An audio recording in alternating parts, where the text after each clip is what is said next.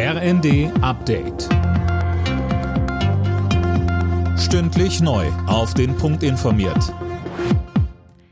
Ich bin Nanju Kuhlmann. Guten Abend. China hat auf der Münchener Sicherheitskonferenz eine Friedensinitiative im Ukraine-Krieg angekündigt. Bei dem Treffen des Who is Who der Sicherheitspolitik in der bayerischen Hauptstadt unterstrichen die westlichen Verbündeten der Ukraine, dass sie in der Unterstützung Kiews nicht nachlassen werden. SPD-Chef Lars Klingbeil sagte den Kollegen von NTV.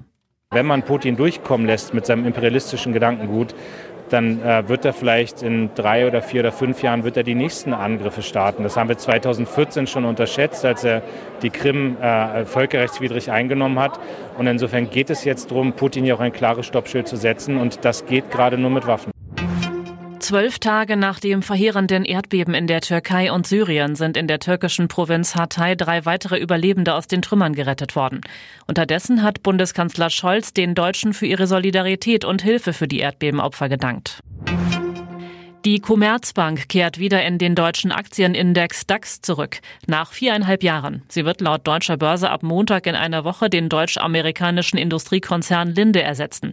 Der ist künftig nur noch an der New Yorker Börse. Im Meisterschaftsrennen in der Fußball-Bundesliga hat der FC Bayern erneut gepatzt. In Gladbach verlor der Tabellenführer in Unterzahl mit 2 zu 3. Die weiteren Ergebnisse. Wolfsburg, Leipzig 0 zu 3, Bochum, Freiburg 0 zu 2 und Stuttgart, Köln 3 zu 0. Bei der Biathlon-WM in Oberhof hat die deutsche Frauenstaffel Silber geholt. Das Team um Denise Hermann-Wick musste sich nur Italien geschlagen geben. Für Schweden gab es Bronze. Die Männerstaffel hat eine Medaille dagegen verpasst. Beim Überraschungssieg der Franzosen vor Norwegen und Schweden landete Deutschland auf Rang 5.